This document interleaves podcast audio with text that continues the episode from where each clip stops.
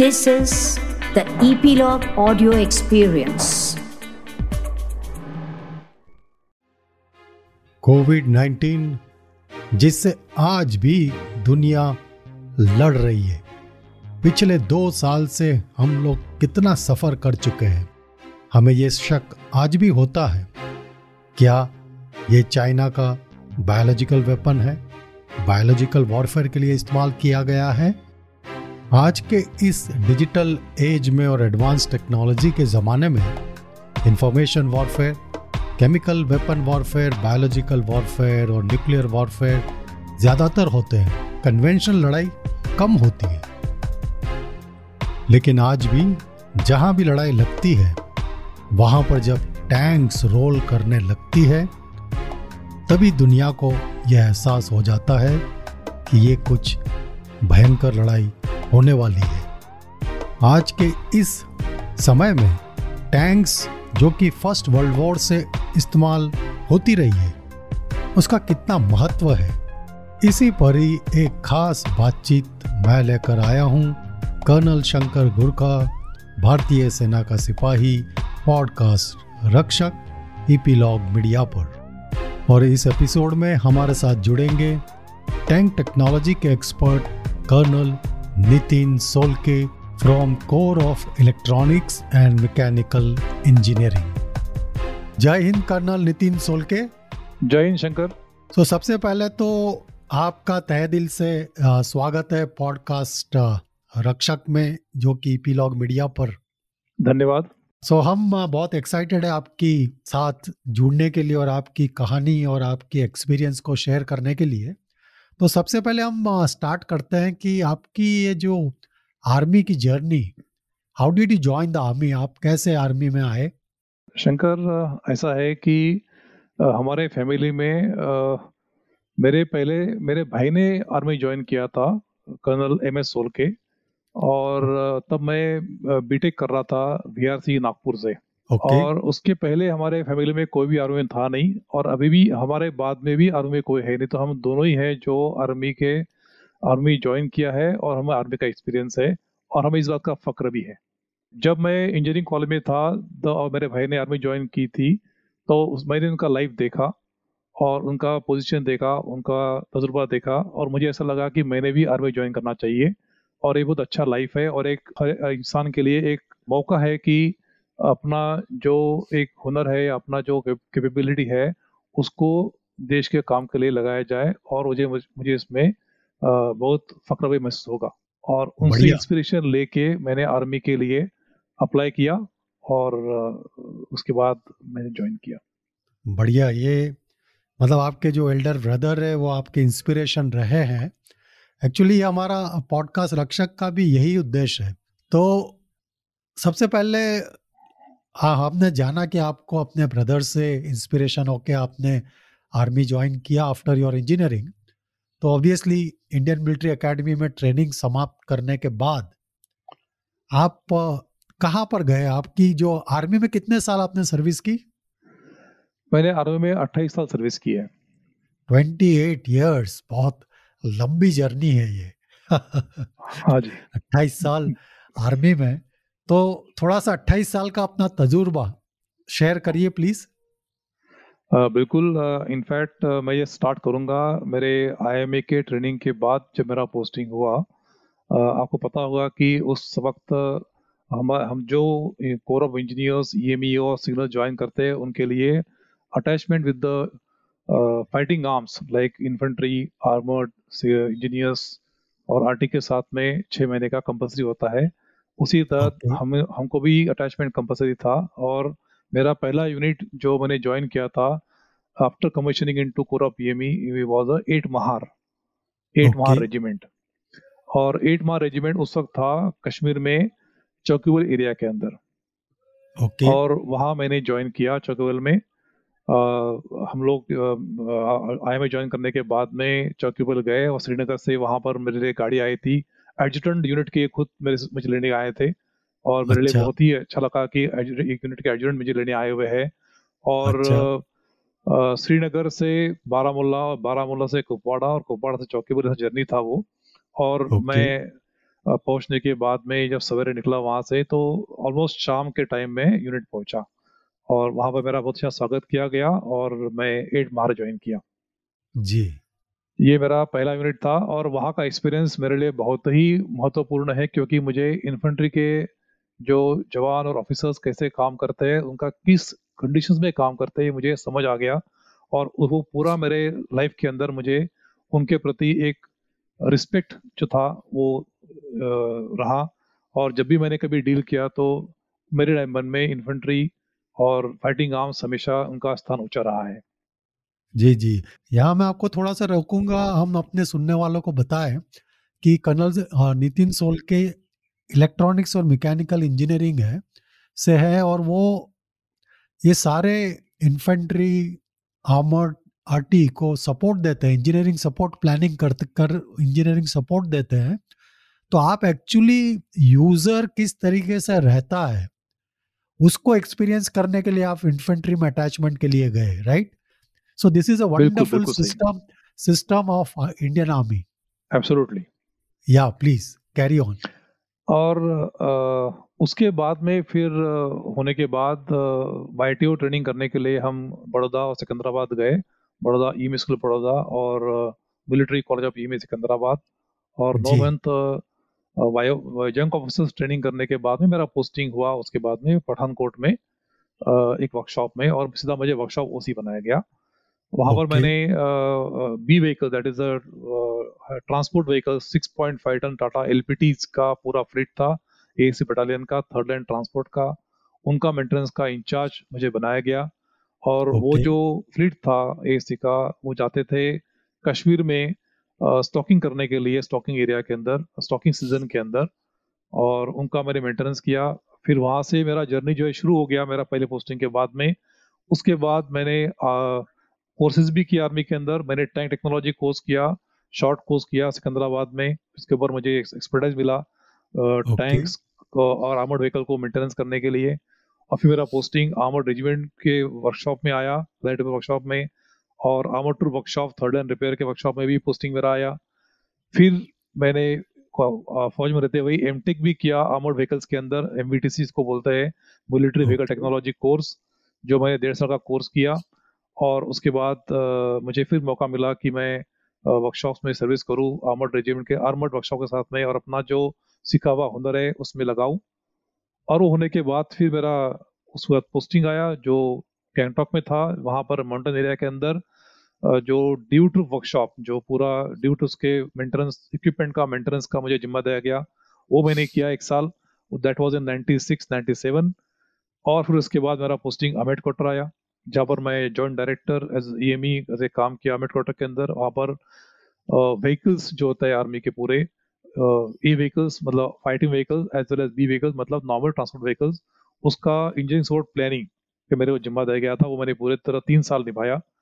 फिर मेरा पोस्टिंग आया पूना में कॉलेज ऑफ़ मिलिट्री इंजीनियरिंग जहाँ पर मैंने यंग ग्रेजुएट्स जो आर्मी में ज्वाइन करते हैं, जो इंजीनियरिंग नहीं करते हैं और जो यंग कैडेट जो ज्वाइन करते हैं as as a part of the cadet training wing उनको मैंने ग्रेजुएशन ट्रेनिंग दिया बीटेक का और okay. तीन साल करने के बाद में फिर मैंने स्टडी ले लिया और मैंने सिविल uh, से पूना यूनिवर्सिटी से मास्टर ऑफ़ पर्सनल मैनेजमेंट ये एक कोर्स किया दो साल का और फिर मेरा वहाँ से पोस्टिंग आया तेजपुर में as a OC officer commanding eastern stores division Tezpur जो कि पूरे ईस्टर्न डिवीज़न के अंदर दैट मीन्स पूरा जो सात स्टेट्स है ईस्टर्न सेक्टर में वो सातों स्टेट लाइक आसाम सिक्किम मणिपुर नागालैंड जो सात स्टेट्स है और साथ में अंडमान निकोबार यहाँ पर जितना इक्विपमेंट था बॉर्डर ऑर्गेनाइजेशन का उनका इक्विपमेंट okay. का इंजीनियरिंग सपोर्ट मुझे इसका जिम्मा दिया गया to provide spare part for this complete eastern eastern sector जो मैंने तीन साल निभाया फिर वहाँ से मेरा पोस्टिंग आया C Q S P that is controller of quality assurance in D G Q A Poona में देव रोड में। वहाँ okay. पर मैंने क्वालिटी कंट्रोल में काम किया और उसके बाद फिर मेरा पोस्टिंग सिकंदराबाद आया मिलिट्री कॉलेज ऑफ़ ई जहाँ पर इंस्ट्रक्टर मैंने काम किया। वहाँ पर भी मैंने जो ई e के ऑफिसर्स है उनको ग्रेजुएशन ट्रेनिंग के अंदर उनको पढ़ाया। और फिर वहाँ के बाद में जब मुझे ऐसा लगा कि मुझे कुछ पढ़ाने का थोड़ा हुनर है और मैं इसका इस्तेमाल कर सकता हूँ तो मैंने फौज से पूरी मुझे रिटायरमेंट लिया और मैंने सिम्बा से ज्वाइन किया। और यहाँ पर भी मैं वही काम कर रहा हूँ, जो यंग स्टूडेंट्स हैं, जो आते हैं बारहवीं क्लास करने के बाद में, उनको मैं इंजीनियरिंग ट्रेनिंग देता हूँ और साथ में मैंने फिर पीएचडी भी किया और इस तरह से अभी मैं उस कॉलेज में सर्विस कर रहा हूँ। ये मेरा जर्नी रहा of almost now more than forty years around forty years after joining army and coming to civil street forty years चार दशक yes. इतनी बढ़िया तरीके से आपने सिर्फ़ मेरे ख्याल से आठ मिनट में हमारे सुनने वालों को बता दिए। तो इसमें दो तीन चीज़ें रादर मैं दो चीज़ें और लोगों को बताना चाहूँगा कि आर्मी में पढ़ाई कई बार ऐसे कई लोगों को पता नहीं होता कि आ, हमको आगे पढ़ने का मौका मिलेगा कि नहीं मिलेगा? आर्मी में जाने के बाद सिर्फ़ लड़ाई ऐसा कुछ नहीं है पढ़ाई भी बहुत है ज़्यादा है। सो so, आपको आर्मी में जाने के बाद आपने एमटेक किया मास्टर्स ऑफ़ टेक्नोलॉजी और प्लस आपने स्टडी लीव लेकर एमबीए किया राइट हाँ जी। तो आप देखिए how much study studies are there in army and lot of people they say me के आपको क्या वहाँ जाकर तो उसे लड़ाई करना है बस। तो आप थोड़ा हमारे सुनने वालों को बताइए कि what is this study leave जिस तरह आपने बताया शंकर की आर्मी में सिर्फ़ लड़ाई नहीं है तो मैं बोलूँगा लड़ाई के अलावा सिर्फ़ पढ़ाई है और कुछ नहीं है। Yes.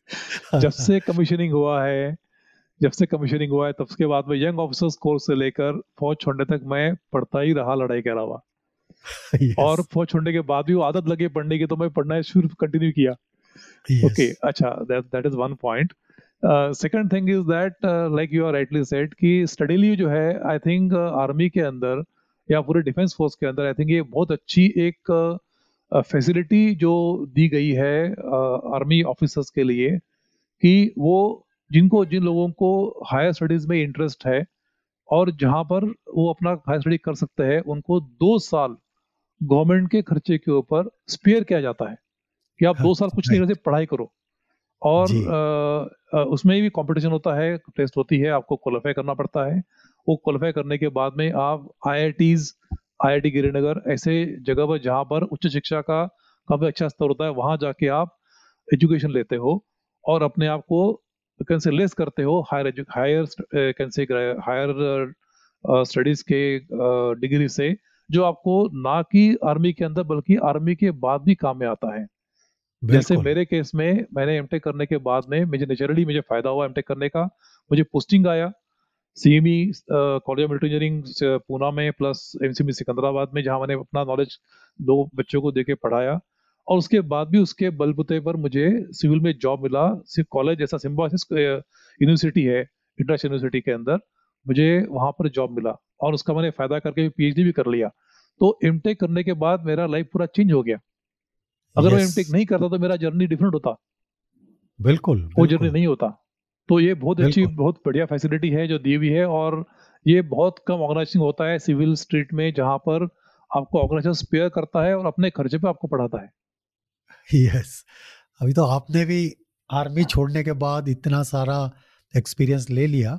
मेरी भी कहानी कुछ ऐसी ही है मैंने भी एमटेक कंप्यूटर साइंस में किया आर्मी में आर्मी ने करवाया और हाँ उसी के बलबूते पर मुझे आर्मी इक्कीस साल छोड़ने के बाद कॉरपोरेट में जॉब अच्छी मिली and I could do 17 years and I am so thankful for that बिल्कुल I am also thankful so colonel Solke मैं आपसे पूछना चाहूँगा कि आपको आप तो इंजीनियर ई में है तो ऑपरेशन का कोई एक्सपीरियंस खास आपको हुआ हो वो हमारे सुनने वाले के साथ एक्सपीरियंस कर शेयर कर सकते हैं? हाँ ज़रूर शंकर ज़रूर। इनफैक्ट uh, uh, मैं जैसे बताया पहले कि इन्फेंट्री के साथ में जब हमने अटैचमेंट किया था वो हमारे बहुत ही काम में आया फौज के अंदर काम करते वक्त। उस वक्त का वाक्य है। आपको पता है कि आई के ट्रेनिंग करने के बाद में हम जाते हैं और वहाँ पर यूनिट ज्वाइन करते हैं as young officer as a lieutenant और आपका ग्राउंड एक्सपीरियंस ज़ीरो होता है और आप ज्वाइन करके आपको सीधा बना जाता है कमांडर आप लेफ्टिनेंट कमांडर होते हैं या कंपनी कमांडर हो जाते हैं। मैंने वहाँ कंपनी कमांडर भी किया हुआ था फ़र्स्ट यूनिट के अंदर जब मेरे कंपनी कमांडर छुट्टी पे गए थे बाहर गए थे। तो उस वक्त ऐसा हुआ था कि जब मैंने ज्वाइन किया था 1985 में कुपवाड़ा में और चौकीबल में और at Mahar was a reserve regiment of part of brigade तो क्या हुआ था कि अ, हमारे जो जीओसी साहब थे जनरल साहब उन्होंने हवा से मुआयना किया था उनके एरिया का और पाया था कि वहाँ पर कुछ दैट टाइम इनका जो मिलिटेंसी था पाकिस्तान से वो शुरू हुआ था वहाँ पर 1985 में जब स्टार्टिंग हुआ था। ओके तो उन्होंने देखा था कि कुछ लोग जो है कुछ एरिया में आए हुए हैं और वो उनको लगा कि सस्पिशियस है।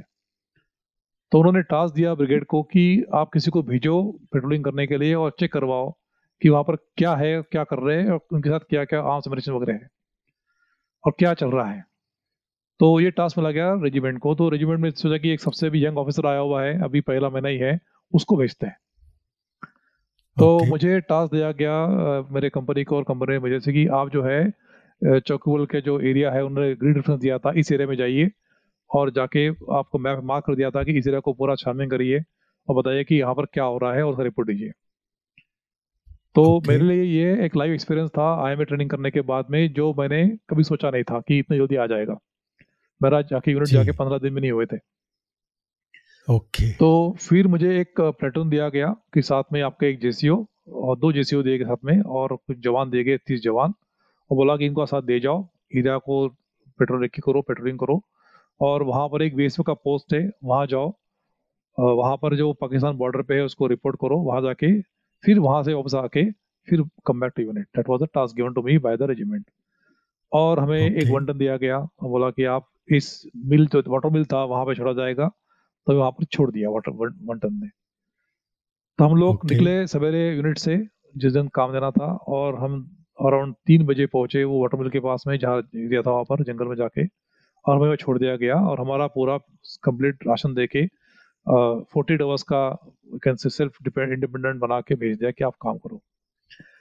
अब आपको पता है कि आई ट्रेनिंग के बाद में ऐसा आपको लाइव टास्क मिले तो आपका इतना नहीं एक्सपीरियंस है कि आप उसको कॉन्फिडेंटली करें बट कॉन्फिडेंस था कि ट्रेनिंग तो किया हुआ है तो कुछ तो करेंगे। और सब साथ ओके में आपके साथ जवान और जवानों का भी आपका जेसीएस का आपका ऊपर ज़िम्मेदारी होता है कि उनको आप उनकी सेफ्टी सिक्योरिटी का।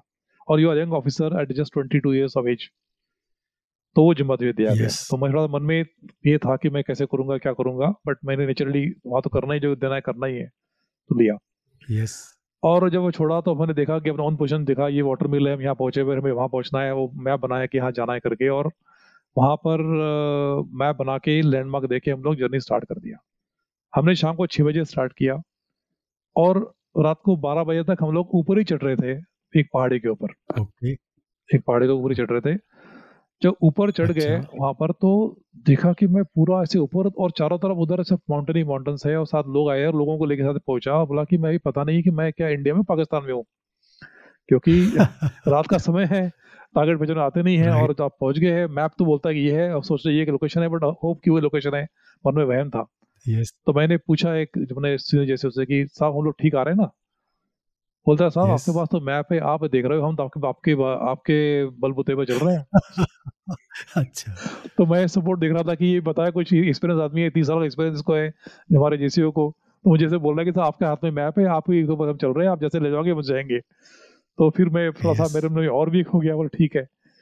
फिर हम लोग चलते रहे चलते रहे और जो लोकेशन था B R B S post था वहाँ पर गए। और अ, मैं सोचा कि ये बेसिक पोस्ट है यही हमें पहुँचना चाहिए था और वहाँ पे जाके हमने वहाँ रिपोर्ट करना था। और उनको बताया गया था थ्रू आई थिंक टेलीफोन से कि भाई ये आने वाले हैं हमारा पेट्रोलिंग आएगा तो उनको आप रात को रहने दो उसके बाद वो निकल जाएँगे वहाँ से। तो हम लोग सवेरे ओके तीन बजे वहाँ पहुँचे। अच्छा। निकले थे शाम को दोपहर चार बजे सवेरे तीन बजे वहाँ पहुँचे हम लोग उस पोस्ट के ऊपर। ओ- और ओके वहाँ जाने के बाद में फिर होता है आपको पता है कि वो चेक करते हैं आपको थम कौन आता है। राइट वो ड्रिल होता है।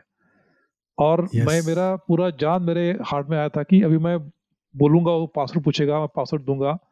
अगर ये इंडिया का तो ठीक है अगर पाकिस्तान का होगा तो ये मार देगा। यस तो उसने पूछा आज का पासवर्ड करके। और तो उसने अच्छा। बोला मैंने बोला राजा।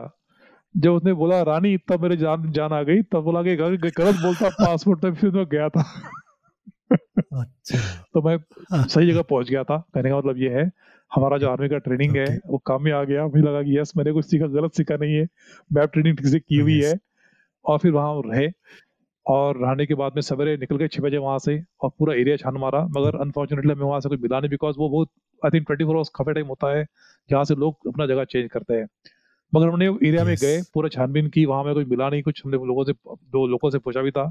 और फिर जाके हम लोग नेक्स्ट डे उस दिन शाम को तीन बजे हम लोग पहुँचे आरवी के ऊपर जहाँ बताता है कि आप यहाँ पहुँचे गाड़ी वहाँ पर आएगी फिर मैंने टेलीफोन Okay. किया उनको रेडी की भी हम यहाँ पहुँचे गाड़ी भेजो शाम को चार बजे गाड़ी आई और फिर हम लोग Okay. पाँच घंटा वॉक किए यूनिट की तरफ़ और फाइव आवर्स वॉक करने के बाद में हम रात को वहाँ दस बजे पहुँचे ये मेरा जो. वाकया है मेरा एक्सपीरियंस है जो छोटा सा एक्सपीरियंस है वैसे उसको बट फिर भी मेरे जहन में पूरा रहेगा हमेशा ज़िंदगी भर के लिए कि ऐसा भी कुछ हुआ था ऐसा होता है। एंड आई कैन अंडरस्टैंड कि during the actual war when there is hostilities on ये भी तो ऑन ही ऑन ही था बिकॉज़ एनी जो होते हैं जो विलेन होते हैं वो तो वो तो वॉर तो लगे रहते हैं। वो तो ऐसा नहीं है कि आपको बताए कि बता के आएँगे। तो it was a Right. Situation only but luckily और जैसे था मैंने वो काटास पूरा किया और रिपोर्ट बना के दिया। रेजिडेंट को हम यहाँ गए थे। यहाँ हमें कुछ मिला नहीं जो भी है जैसा था। बट ये मेरा एक मेरा life you can say worth remembering experience था। जो मैं शेयर करना चाहता हूँ और वो मेरे ज़िंदगी में साथ में रहेगा। बहुत बढ़िया आपका ऑपरेशन का एक्सपीरियंस है। और इससे एक चीज़ खास कि आर्मी की ड्रिल्स कितनी सिक्रेसी प्लस नेवर क्विट ये सारे प्रिंसिपल जो आपने ट्रेनिंग में सिखाए जाते हैं उसको अप्लाई करोगे तो रियल लाइफ में आप सक्सेसफुल होगे ही। Yes so all the S R very well laid out so आप ट्रेनिंग करिए अच्छी तरह से and you will not have any problem during war yes so अभी अ, हम आते हैं most exciting part tank technology जो आर्मी में अब तो खैर इंफॉर्मेशन वॉरफेयर का ज़माना आ गया और बायोलॉजिकल केमिकल वॉरफेयर लेकिन जो टैंक टेक्नोलॉजी आर्मी का मेरे ख्याल से सबसे मज़बूत हथियार टैंक्स yes. जिस पर आपकी एक्सपर्टाइज है और आपने ज़्यादातर उस पर काम किया तो उसके बारे में थोड़ा बताइए हमको कि आपने कौन सी टैंक आपके टाइम पर थी और क्या आपका एक्सपीरियंस रहा हाँ शंकर, ऐसा है कि जब मैंने टैंक टेक्नोलॉजी का कोर्स किया आर्मोड फाइटिंग व्हीकल कोर्स किया मैंने सिकंदराबाद में तो वहाँ पर हमें सारे टैंक पढ़ाए जाते हैं। जो पहले टैंक थे हमारे पीटी सेवेंटी सिक्स एंड छोटे टैंक थे, उससे लेकर Vijendra tank, then T tank, T series of Russian tanks, T fifty five, T sixty five, T seventy two, T ninety और ये टैंक के बारे में आपको पढ़ाया जाता है और उनकी टेक्नोलॉजी के बारे में आपको बताया जाता है, जो मैंने पढ़ाई की है।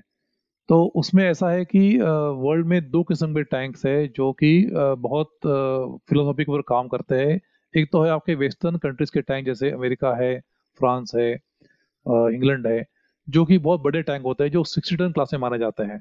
वहाँ पर Okay. क्या होता है कि जो लोग होते हैं वो कम लोग होते हैं उनके पास में और उनका जो एरिया है जो फाइट करता है वो एरिया कम होता है स्पांस कम होता है। उसमें बड़े टैंक काम करते हैं और क्रू कंफर्ट का ज़्यादा ख्याल रखा जाता है।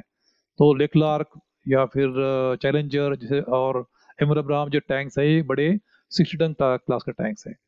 वेर एज रशियन टैंक जो है वो छोटे चाइनीज़ टैंक जो है छोटे टैंक होते हैं T seventy two T fifty five जो कि फोर्टी टन क्लास में आता है जिनका सिलेट मतलब जिनका जो शेप एंड साइज़ छोटा होता है वो छोटे टारगेट होते हैं। उनकी Okay. ज़्यादा मोबिलिटी होती है और उनका फायर पावर अच्छा होता है और वो फायर एंड स्कूट के टेक्नोलॉजी में काम करता है और वो बड़ी एरिया में ऑपरेट करता है। सर रशिया बहुत बड़ा कंट्री है तो उनके लिए जगह की कभी कोई कमी नहीं है और आदमी की कमी Yes. नहीं है। तो वहाँ पर क्रू कंफर्ट कम होता है मगर टैंक जो है वो हमें जैसे फायर करके सीधा भागेंगे और मैनुअल करके अपना बैटल प्रैक्टिस करते हैं। वेर एज वेस्टर्न टैंक जो है वो जो हैवी टैंक होते हैं उसमें क्रू कंफर्ट होता है उसमें आर्मर हैवी होता है और वो अपने क्रू को प्रोटेक्शन करने के बारे में ज़्यादा सोचते हैं। इस तरह के दो टेक्नोलॉजी दो फ़र्क है फिलोसफी के अंदर और टैंक इस दो हिस्सों में बांटे जाते हैं। तो इंडियन आर्मी के अंदर हमारे पास मैक्सिमम जो टैंक्स है जो टी सीरीज़ के है जो रशियन टैंक्स है पहले हमारे पास टी फिफ्टी फाइव थे फिर हमारे टी सेवेंटी टू आ गए हमारे पास टी नाइनटी टैंक्स है और Okay. इसके साथ साथ में जैसे आपको बताया मोदी जी ने बताया कि आत्मनिर्भर भारत और अपना खुद का कुछ होना चाहिए तो हमारे जो साइंटिस्ट है डीआरडीओ के उन्होंने एक नया टैंक की कैन से खोज किया है निकाला है और जो रिसर्च किया हुआ है और बनाया हुआ है वो है हमारा एमबीटी अर्जुन ओके जो कि कॉम्बिनेशन ऑफ़ बहुत टेक्नोलॉजीज़ है और वो हायर हेवियर क्लास में आता है जो सिक्सटी क्लास में आता है। तो उसकी हमारे अच्छा। पास कुछ रेजिमेंट्स है दो रेजिमेंट जो भारत में काम करते हैं। वो अभी तक मास प्रोडक्शन स्टेज में नहीं गया हुआ है मगर वो उनके ट्रायल भी चल रहे हैं और उसके ऊपर काम चल रहा है।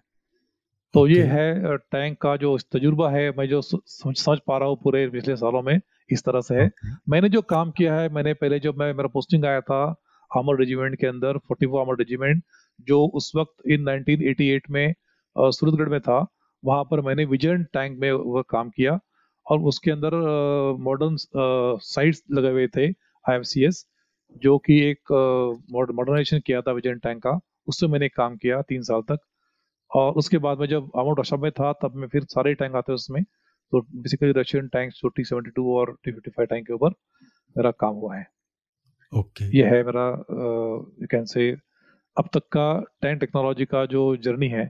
और दूसरा जो आपका अच्छा। सवाल था कि regarding future of tanks and tank technology आपको जैसे पता है कि फ़िलहाल जो वॉर चल रहा है यूक्रेन और रशिया का उसमें आपने देखा होगा कि सारे रशियन टैंक्स ही है जो अभी टी नाइनटी टैंक्स जिसके ऊपर बुरा वॉर चल रहा है। तो मुझे लगता है अभी भी ये जो टैंक्स है T ninety tanks this is going to be the main stay of the tanks and NATO countries are refuse to take part so naturally उनके टैंक भी पार्ट लिया नहीं है बट यूक्रेन और रशिया में जो टैंक्स मेन है वही टैंक्स करते हैं।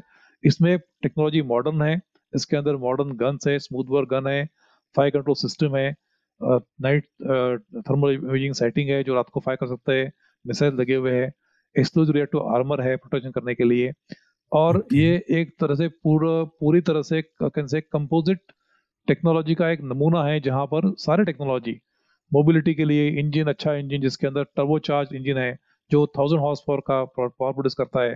कंपोजिट आर्मर है जो प्रोटेक्शन देता है। एक्सप्लोजिव रिएक्टिव आर्मर है जो लोगों, जो मिसाइल्स को डिफ्लेक्ट करता है। और स्मूथ बोर गन है वन ट्वेंटी जो अच्छे से टारगेट को तबाह कर देता है। इस तरह से इसके अंदर पूरे प्रोटेक्शन मोबिलिटी और फायर पावर का अच्छा संगम हुआ है और ये one of the best tanks in the world है जो कि फ़िलहाल इस्तेमाल कर रहा है और ये आगे भी चलता रहेगा। कुछ दिनों तक। Right right. तो जैसा आपने कहा कि ज़्यादातर दो टाइप्स की टेक्नोलॉजी से हम डिवाइड कर सकते हैं या क्लासिफाई कर सकते हैं टैंक्स को, और ज़्यादातर हमारे पास रशियन टैंक्स है, और क्योंकि रशिया में भी एरिया ज़्यादा है और हमारे पास भी लिविंग नॉर्दर्न सेक्टर बाकी हमारे पास काफ़ी वेस्टर्न सेक्टर अगर हम देखें डेजर्ट्स पंजाब इस सारी जगह पर टैंक्स का इस्तेमाल really tank is very important for protection of our national security right बिल्कुल शंकर मैं एक और ऐड करूँगा सा, साथ में। साथ आपको मैंने ये किया जो टैंक है हमारे पास जो टैंक है इसको हम लोग डिसम्बल करके ऊपर पहाड़ी पे ले जाके, जहाँ पर फिल प्लेन स्टार्ट होता है, जैसे सिक्किम एरिया वगैरह में और चाइना बॉर्डर पे हमने इसको टैंक को डिसम्बल किया, उसके पास अलग पार्ट किए, उसको बाय एयर कैरी किया और वहाँ जाके उसको असेंबल किया और माउंटेन के अंदर माउंटेन के आगे फाइट करने के लिए टैंक को लगाया गया है। ये भी एक अपने आप में इंडियन लोगों ने अपना दिमाग लगा के उसके ऊपर एक नया सोच करके चेंज किया है, जो कि अब तक माना जाता था कि टैंक सिर्फ़ डेजर्ट में अच्छा, फाइट अच्छा। करता है या प्लेन में फाइट करता है? इवन माउंटेन के अंदर भी वहाँ पर टैंक को लिया गया है। I see this is in fact मेरे लिए भी ये नया नई चीज़ है। यस कि माउंटेन में। सो वेरी यू इन्वॉल्व और ये आपको uh, आपके एक्सपीरियंस से पता है? नहीं नहीं मैं जब था सिक्किम में मेरा पोस्टिंग हुआ था तब वहाँ पर जो आगे के यूनिट्स थे हमारे बटालियन के उसमें हमारे टैंक्स थे मैं वहाँ गया था और बात देखा भी था क्या होता है कि जैसे हमारे माउंटेन के आगे भी प्लेन एरिया होता है। Desert desert desert in mountain also so जाने का प्रॉब्लम होता है वहाँ पर बट पहुँचने के बाद में आगे डेजर्ट शुरू हो जाता है या फिर प्लेन एरिया होता है वहाँ पर टैंक इस्तेमाल कर सकते हैं। बट प्रॉब्लम होता है कि वहाँ टैंक को वहाँ ले कैसे जाया जाए। उसके लिए फिर आपको उसको डिसमेंटल करना पड़ता है उसको पार्ट अलग करने पड़ते हैं और दोबारा जोड़ने पड़ते हैं। ओ आई सी तो आपने पूरा टैंक को डिसमेंटल कर कर कैरी कैसे किया गया?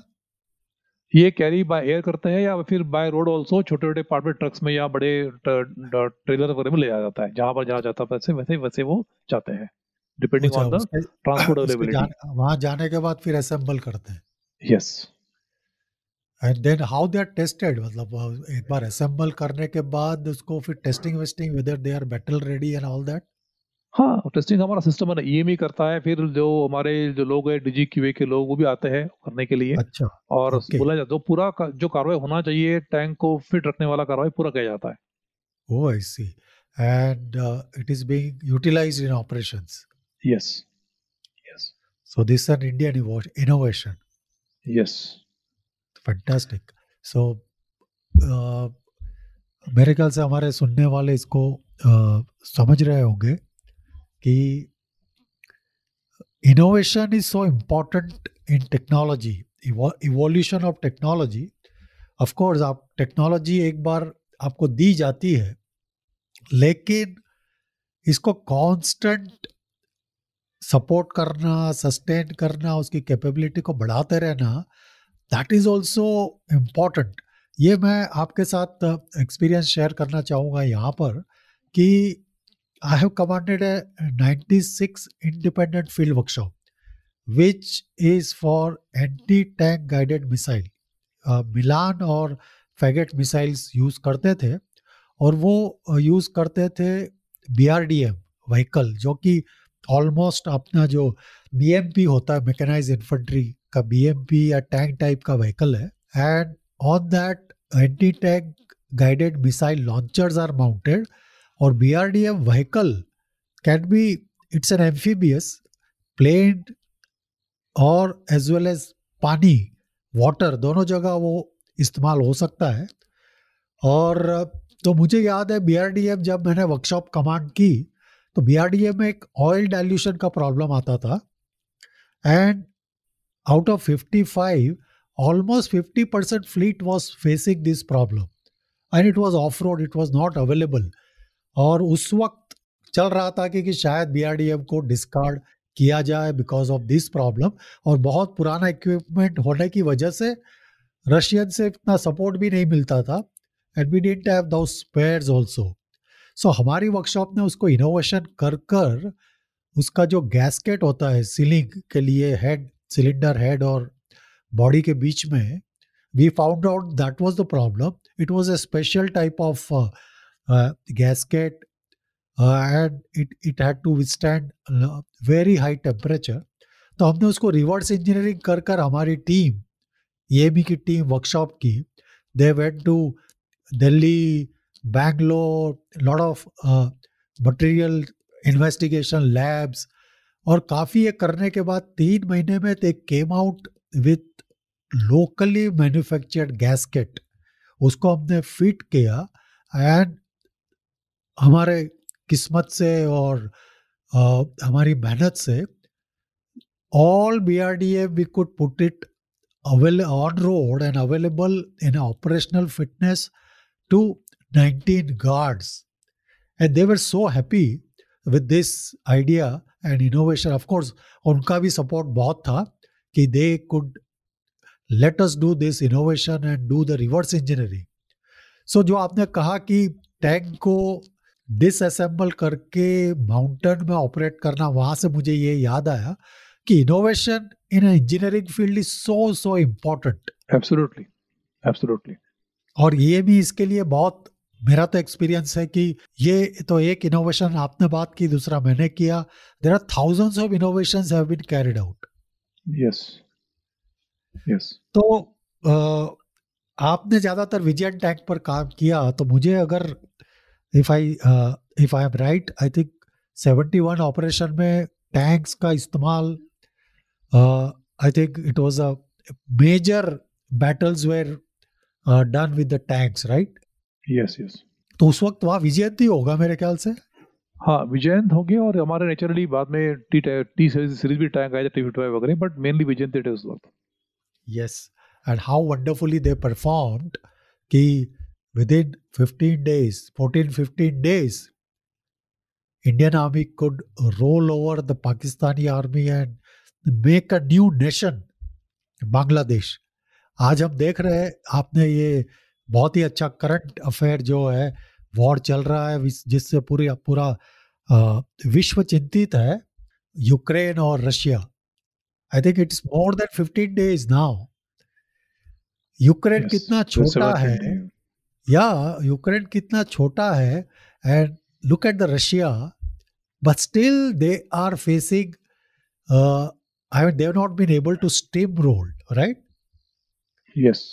तो अगर हम हमारा 71 का ऑपरेशन देखें of course it's comparing apple and banana but how important it is to plan the operation लड़ाई में ऐसे ही नहीं चले जाते मुझे. याद आता है यहाँ पर I think our great architect of 1971 operation field marshal Manekshaw और शायद ये बहुत फ़ेमस वाक्य आपने भी आपको भी पता ही होगा एंड सारे इसको जानते हैं कि उनको मेरे ख्याल से अप्रैल या मई में कहा गया था कि आप पाकिस्तान पर अटैक करो तब उन्होंने प्राइम मिनिस्टर इंदिरा गांधी जी को मना कर दिया कि मैं नहीं कर सकता। क्यों?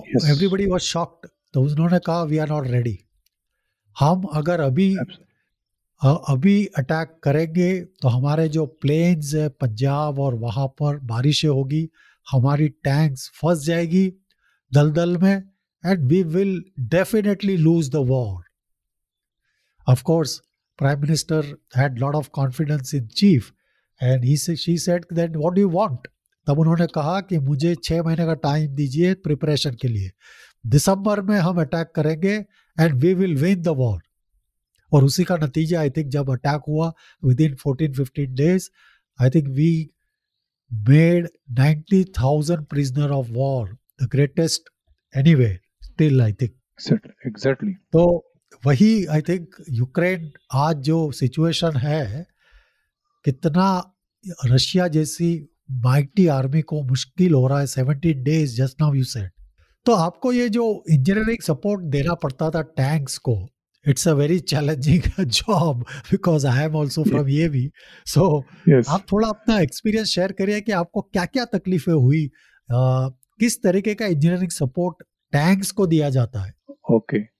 Uh, I can tell you because after that, uh, 1970, there's not a major battle battle tank as such, but we had ex- exercises, and during exercises, uh, हम लोग उसकी प्रैक्टिस करते हैं कि सपोर्ट कैसा दिया जाता है तो when I was with the armored uh, regiment uh, LRW light repair workshop of 44 armored regiment in Suratgarh, we used to have the exercises to practice the kind of support to be given and when they used to go for a war.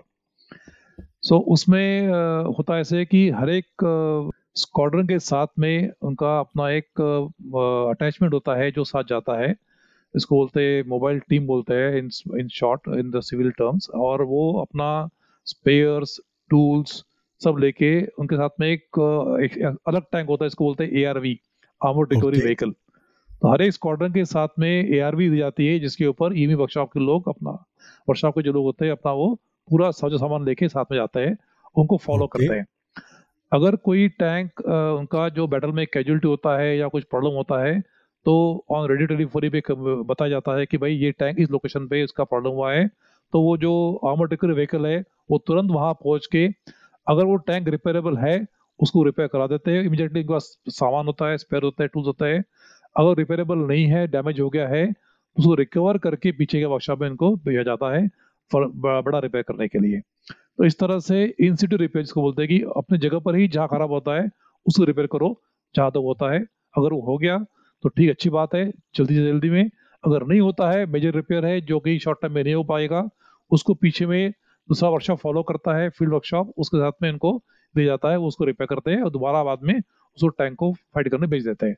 इस तरह से वो planning किया जाता है। और जो मेरा एक्सपीरियंस है जब मैंने एक्सरसाइज की थी 44 में हम लोग तीन दिन तक रात रात, रात और दिन में कंटिन्यूस हम लोग चल रहे थे इनको टास्क दिया गया था कि एडवांस करो और जाके लोकेशन पे जाके पहुँच जाओ अटैक करो तो हमने तीन दिन तक बिना सोए बिना कुछ किए वो फॉलो करते रहे और हमारा रिकॉर्ड रहा कि विजन टैंक होते हुए भी जो थोड़ा सा मेंटेनेंस रिलायबिलिटी में कम होते हैं आज के मुकाबले में कोई भी Okay. टैंक हमारा उस इसका वो नाकाम नहीं हुआ था और सब टैंक वहाँ जगह पहुँच गए थे और उन्हें अपना टास्क पूरा किया था।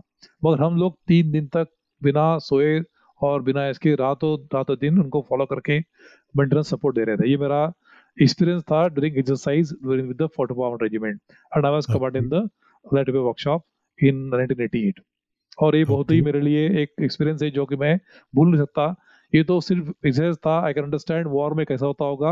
और मुझे उसका Yes. पूरा अनुमान आ गया था कि इसके लिए आपको बहुत मेहनत करनी पड़ेगी और आपको अपना संयम नहीं होना चाहिए जब ऐसे काम करते तब। ये मुझे वहाँ सीखने. मिला। My god what an what an experience तीन दिन तक आप ईएमई के इंजीनियर्स और टेक्नीशियंस सो नहीं पाए और सपोर्ट देने के लिए तो वी कैन इमेजिन जो टैंक लेके आगे जा रहे हैं सोल्जर्स आर्मर्ड के आर्मर्ड के जवान जेसीओस ऑफिसर्स और उनको तो लड़ना है। टैंक चलाकर दुश्मन को ख़त्म करना है। और दुश्मन सिमिलर टैंक से आपके ऊपर अटैक करता है। और ये सारी सिचुएशन में लड़ना टैंक को ठीक रखना दिस सब रियली चैलेंजिंग तो कह ही सकते हैं। But as you just now said couple of minutes before कि आर्मी जैसी लाइफ कोई लाइफ है नहीं। बिल्कुल। ऐसे बोलता हूँ मैं। Yes, ऐसे yes. बोलूँगा। वैसे इस तरह का एक्सपीरियंस कहाँ मिलता पता है मुझे आप? कहीं नहीं। आपने आई थिंक मोर देन पंद्रह साल अभी कॉर्पोरेट सिविल में रह गए। मैंने भी सत्रह साल किया। कहीं नहीं इस तरीके का experience wide variety of experience आपकी 28 साल की जर्नी में आप देखिए टैंक टेक्नोलॉजी के अलावा आप कहाँ quality control Sikkim plain everywhere you got exposure ऐसा कहाँ Yes. पर मिलता है? M tech study league M B and all round everywhere you get the opportunity in army career तो कर्नल सोल के आपका 28 साल का आर्मी का एक्सपीरियंस और उसको अभी इतने छोटे में बयान करना आपके पास कहानियाँ तो बहुत होगी। आपने ऑलरेडी टैंक टेक्नोलॉजी के बारे में फ्यूचर में बताया कि what kind of new technology is likely to come तो हम आपकी बात करते हैं आपने ज़िक्र किया था कि आपने पीएचडी किया और हाँ उसके में आर्मी का बड़ा हाथ है। तो जस्ट शेयर आपने किसमें पीएचडी किया? You are a very very I would say eminent scholar soldier तो किसमें आपने पीएचडी किया और थोड़ा सा कैन यू शेयर दैट हाँ डेफिनेटली डेफिनेटली शंकर। मैंने जब ज्वाइन किया सिम्बोसिस और एक साल के अंदर ही जब मैंने देखा कि वहाँ पर आजकल तो पीएचडी और करना ज़रूरी है और वैसे भी ज़रूरी है कि आदमी को अगर कुछ आगे करना हो तो थोड़ा नॉलेज होना ज़रूरी है। और एक बता दूँ मैं पीएचडी का मतलब ये नहीं कि आपको सारा जान सारा आप जानते हो आपको छोटे चीज़ के बारे में ज़्यादा जानना है। ये इसका पीएचडी Yes. का मतलब है कि आप स्मॉलेस्ट टॉपिक लेको उसके ऊपर पूरा स्टडी करो। तो you concentrate on the small portion of a topic and study maximum that is what is PhD is okay so मैंने जो पीएचडी किया था मैंने पीएचडी किया लीन मैन्युफैक्चरिंग में। मेरा टॉपिक था lean manufacturing through management of manufacturing flexibility in auto industry so lean manufacturing through management of manufacturing flexibility in auto industry ये मेरा टॉपिक था। जहाँ पर मैंने पचास कंपनी का सैंपल लिया था और सैंपल से मतलब सर्वे किया था क्वेश्चन बनाया था और ऑटो इंडस्ट्री जो कंपोनेंट बनाती है उसके अंदर वो अपना लीन मैन्युफैक्चरिंग कैसे मैनेज करती है और उसमें मैन्युफैक्चरिंग फ्लेक्सिबिलिटी का क्या रोल होता है और किस तरह से वो अपने आप को इफिशियंटली ऑपरेट करता है। किस तरह का ट्रेंड चल रहा है इंडस्ट्री के अंदर। इसके ऊपर मैंने रिसर्च किया ओके okay. तो मैंने कम से कम एक साल तक इंडस्ट्री गया मैं पूना के पास में on telephone through internet through physical visits through my students there is a 15 page question बनाया था हमने मेरे विद माय गाइड के हेल्प से और वो Okay. उनके क्वेश्चन के जवाब लिए जो क्या काम करते हैं और उसका डाटा एनालाइज करके फिर मैंने एक अपना बताया कि इसमें कैसे लोग करते हैं और उसको इम्प्रूव करने के लिए क्या करना चाहिए ये मैंने अपने रिसर्च में बताया। Okay okay. इस तरह से। तो उसमें मैंने काफ़ी कुछ टेक्निक इस्तेमाल किए जैसे कि statistical analysis through regression through software जिसको बोलते हैं एमओ सॉफ्टवेयर जो कि स्ट्रक्चरल इक्वेशन मॉडलिंग करता है। उसका इस्तेमाल किया मैंने सीखा वो अप, अपने सॉफ्टवेयर लेके और यूट्यूब से पढ़ के और लोगों से एक्सपर्ट से कोर्स करके और उसका इस्तेमाल किया मेरे पीएचडी के अंदर। और मैंने एक रिलेशनशिप मेंटेन एस्टेब्लिश किया कि कैसे लीन और फ्लेक्सिबिलिटी का रिलेशनशिप है क्या ज़्यादा इफ़ेक्ट करता है इसके बारे में मैंने स्टडी किया था। ग्रेट ग्रेट तो सबसे पहले तो मैं आपको I I would like to congratulate you on continuing your studies even after army and thank you achieving this PhD which is a great achievement और uh, एक चीज़ इससे सीखना मिलता है कि learning never ends the day Exactly. You stop learning you are dead yes तो सबको यही सीखना चाहिए कि कंटिन्यूअस और आपने तो जॉब के साथ साथ पढ़ाई करके पीएचडी किया। So anything is possible the second learning is जिसको पढ़ना है जिसको करना है कुछ चीज़ there there is no excuse तो यही बिल्कुल मेरे ख्याल से मेरे सुनने वाले भी इससे इंस्पायर करे रक्षक को जो फॉलो करते हैं। कि if you want to join army nobody can stop you except you मेहनत करनी Exactly. पड़ेगी आपको तैयारी करनी पड़ेगी बार बार ट्राई करना पड़ेगा लेकिन अगर आप में वो बात है तो आर्मी जैसी लाइफ कोई नहीं है आर्मी जैसी करियर कोई नहीं है। मुझे एक बताना था इसमें अंदर जो बहुत बड़ा चीज़ है आर्मी के बारे में। जब मैंने पीएचडी किया तो मेरा पीएचडी स्टार्ट हुआ 2013 में। और मैंने Okay. 2018 में एंड में उसको कंप्लीट किया पाँच साल लगे मुझे करने के लिए। और इसमें कई बार ऐसा लगता है आदमी को कि आपका काम शायद नहीं होगा क्योंकि आपको उस तरह का रिजल्ट्स मिलने चाहिए उस तरह के आपको रिजल्ट्स जो एक्सपेक्टेड मिलने चाहिए वो मिलते नहीं कई बार और आपको बहुत मेहनत करनी पड़ती है। मगर Yes. जो है क्वालिटी ऑफ़ परसिवरेंस कि आप लगे रहो। यस छोड़ो मत। यस आपके आपके नाम सक्सेस आएगा पक्का आएगा।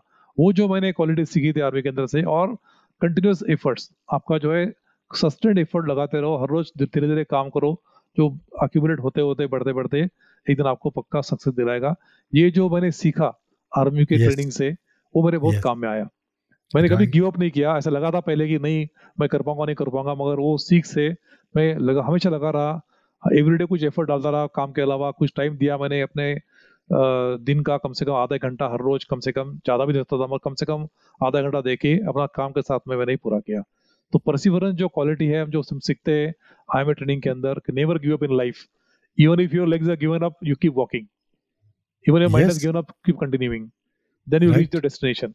That that training has helped me a lot while doing phd great so आपने सही कहा नेवर क्विट मेरे Yes. ख्याल से जो सक्सेस स्टोरी है सबको सक्सेस स्टोरी जो भी होती है वो सबको सक्सेस दिखाई देती है। राइट बट उसके पीछे थाउजेंड्स ऑफ़ फेलियर्स होता है, वो किसी को दिखाई नहीं देता। एवरीबडी सीज कि ओ ये सक्सेसफुल है, इसने ये किया। But that person has work so hard और कितने फेलियरों का सामना किया that nobody sees because success is celebrated failure is not इसीलिए। लेकिन फेलियर ही आपको सिखाता है। और जो फेलियर से सीख कर आगे बढ़ता है आई थिंक सक्सेस उसको मिलता ही मिलता है। तो कर्नल नितिन सोल के आपका बहुत बहुत धन्यवाद for coming to Rakshak podcast और अपनी एक्सपर्टाइज शेयर करने के लिए और आपकी लाइफ की आर्मी की जर्नी एज वेल एज अभी तक की जर्नी जो बहुत ही अच्छी रही है। और फ्यूचर के लिए हम आपको रक्षक की और इपीलॉग मीडिया की टीम की तरफ़ से धन्यवाद and best of luck Jai Hind.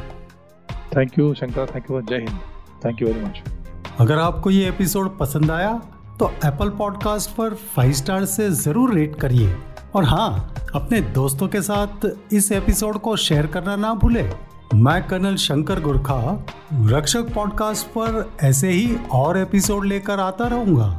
नए एपिसोड की जानकारी के लिए इपीलॉग को सोशल मीडिया पर फॉलो करना और आप इपीलॉग डॉट मीडिया वेबसाइट या अपने पसंदीदार पॉडकास्ट स्ट्रीमिंग ऐप पर ज़रूर सब्सक्राइब कीजिए। जय हिंद।